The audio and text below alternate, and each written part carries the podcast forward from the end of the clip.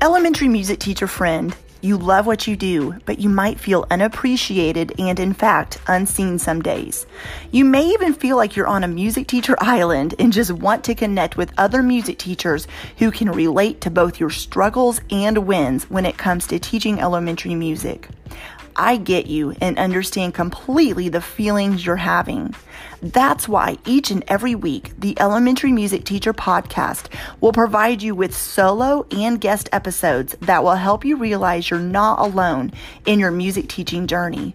Throughout each episode, my goal is for you to be able to walk away with actionable steps and ideas to help you feel like you're ready to take on the new week with whatever challenges may be thrown your way.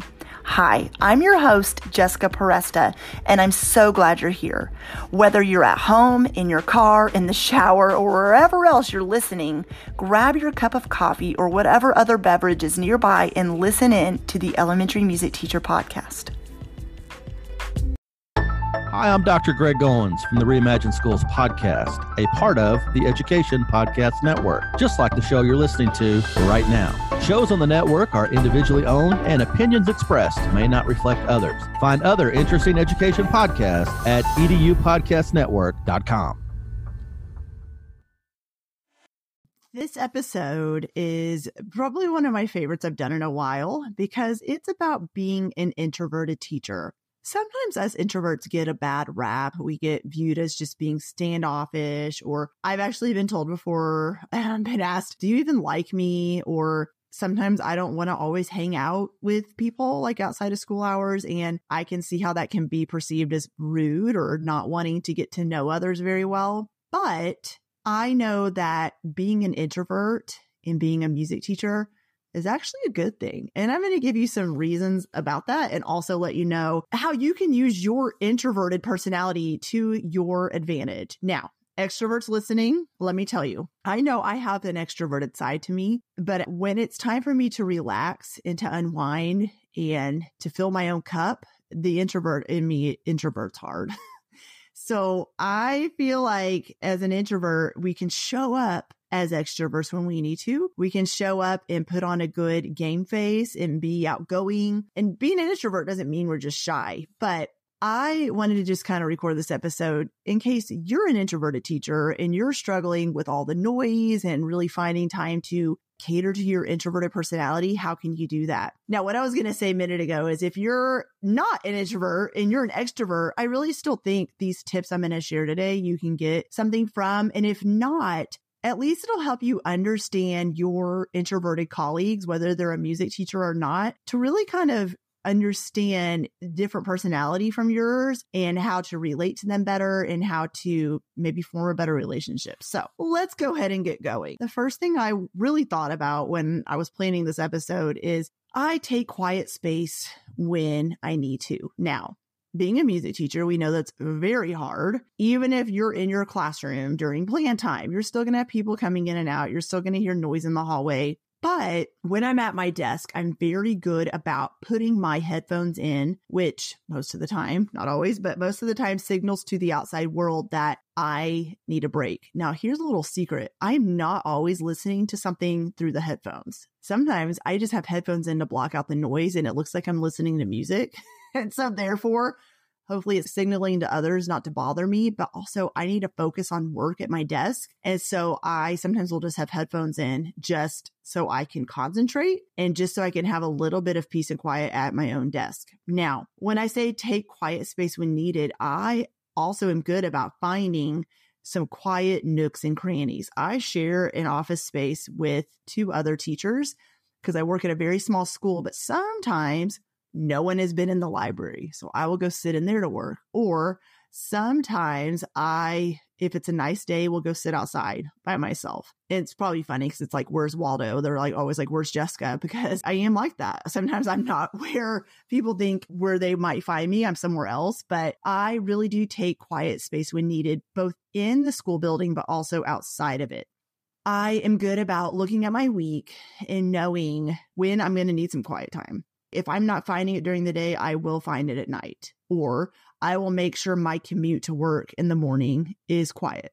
and I'm not listening to music or podcast or anything else. I am simply sitting and giving myself some quiet time because I don't know about you, but my brain, in order to process my thoughts, and I have a lot of them, I have to sometimes allow myself quiet space to really think to process through thoughts. If it's constant noise, and no, I'm not just talking about the noise of kids, but if it's constant, yeah, just noise coming out of my radio or noise coming out of the, a school building or noise from my own household when I get home and it's loud, I sometimes will feel more overwhelmed because sometimes I am trying to process through some things. And when I give myself quiet space to do that, then I know I feel so much better.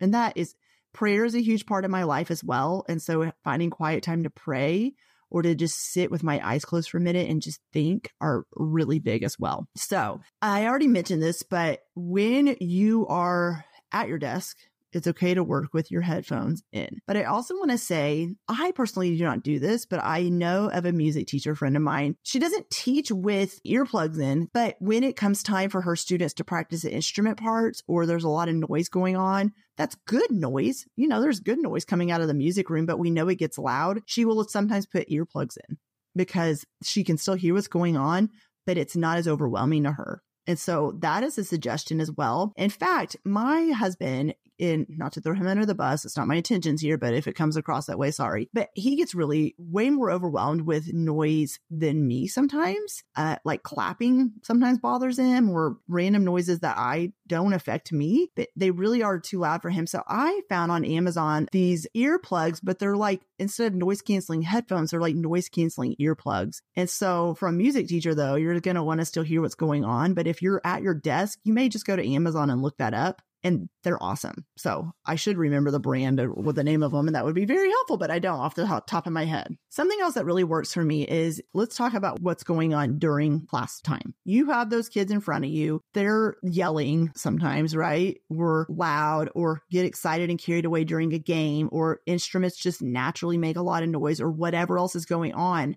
I sometimes, I also struggle with anxiety. I don't know if I've ever even shared that on this podcast, but yes, I, I do. I've been diagnosed. And so the introvert combined with the anxious personality I have sometimes is a great combo. Let me tell you but it is sometimes where I'm, I notice I'm feeling overwhelmed and it's not like my students are misbehaving or that anything bad's going on. I'm just overwhelmed by the situation, by the amount of noise, or there's so much going on around me that sometimes I feel out of control. So what I do is just like we teach our kids to take deep breaths and to calm down when you're angry. Not that I'm angry, but I will sometimes, especially if they're in the middle of group work or some collaborative type of activity, I will sometimes walk. The kids don't even know I'm doing this, but walk to maybe another side of the room where I can still see them, obviously. And I'm just starting to take some deep breaths. Sometimes it looks like I'm turning around to look at the wall, or sometimes I maybe look like I'm walking to my desk to look at something, but I'm really honestly there to just take a minute. And I notice sometimes when I take deep breaths, it centers me and I'm able to kind of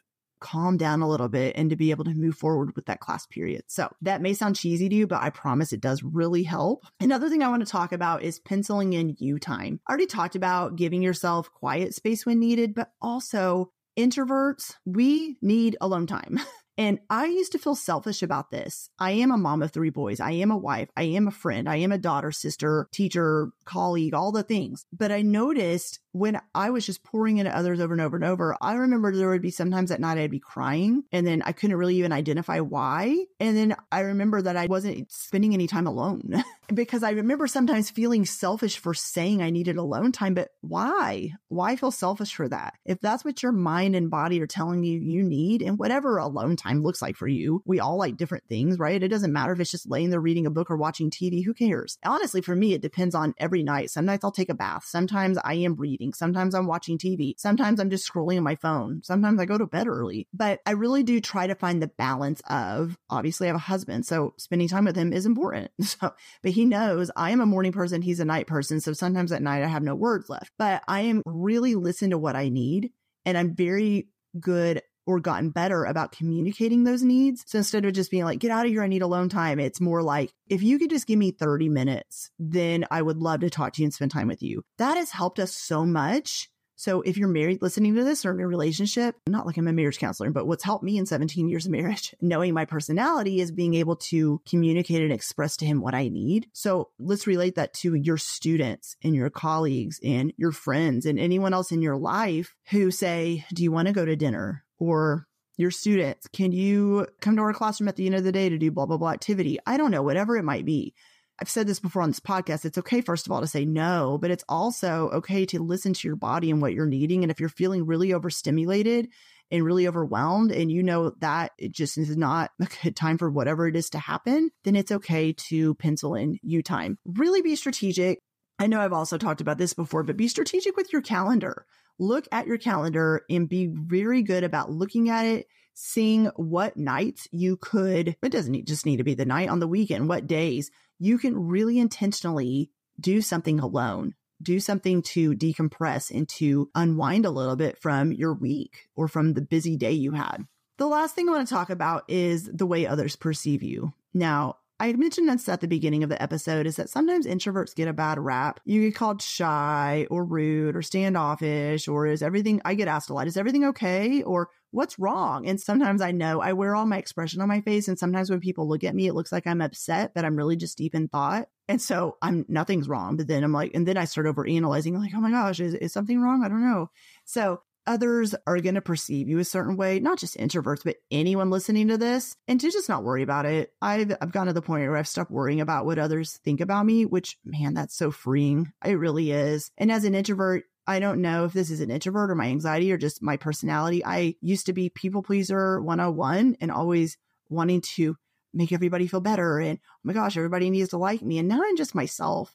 And I'm not worried about people wondering if I'm standoffish or she's being rude or she never wants to hang out. I've had to just sometimes do what's best for me and know that the right friendships and relationships will come along that will let you be yourself even in your classroom, in your home life, personal life, wherever it might be. So if you're an introvert listening to this, you're amazing. Be yourself. You don't have to be anyone else. You don't have to be the super outgoing teacher. You don't have to be constantly going out to dinners or whatever. If you don't have the capacity for it, take care of you and do what you need, and the rest will take care of itself. Have a great week. I'll be back next week with a new episode. Well, hey there. Thank you so much for listening into the Elementary Music Teacher podcast. There is an exclusive Facebook group just for listeners of this podcast and any elementary music teacher called the Elementary Music Teacher Community Facebook group. Come on over and join us there where we have conversations around the podcast episodes and encourage each other each and every week. And also head to my website, thedomesticmusician.com. I have some free resources there that you can download to help you gain traction in your classroom today as well as the blog and the membership site and all kinds of other goodies to help you keep going in your music teaching journey. I cannot wait to keep connecting with you and encouraging you and spurring you on in your journey of teaching elementary music. Hang in there, have an amazing week, and I will see you soon.